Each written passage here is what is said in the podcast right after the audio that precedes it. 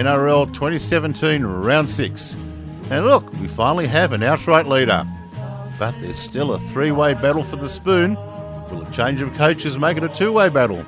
Let's find out with the assistance of my expert tips. Tomorrow night, all roads lead to Suncorp in what should be the match of the round. However, it will be Wayne's World 5, the final destination, who will be looking for the long road home in their struggle to defeat the Dusters twice in a row. It'll be another long season for the Spooners. You can throw last week's results right out the window. Desi's Dogs will be baying for blood Friday evening at Nova Macca's. With both teams on four points, Friday night's clash at Pepper will be nothing to be sneezed at. 2014 premiers, the South Sydney Rabbitohs, are poised to reverse recent form and declaw the young guns from the riff, where shoes and teeth are optional.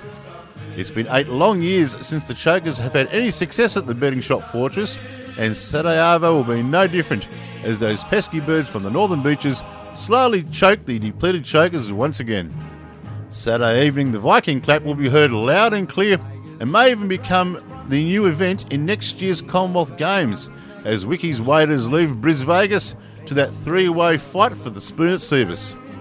There'll be 1,300 smiles for the Thursons on Saturday night as they get their turn to pull the Tigers' tail and just swing, swing, swing.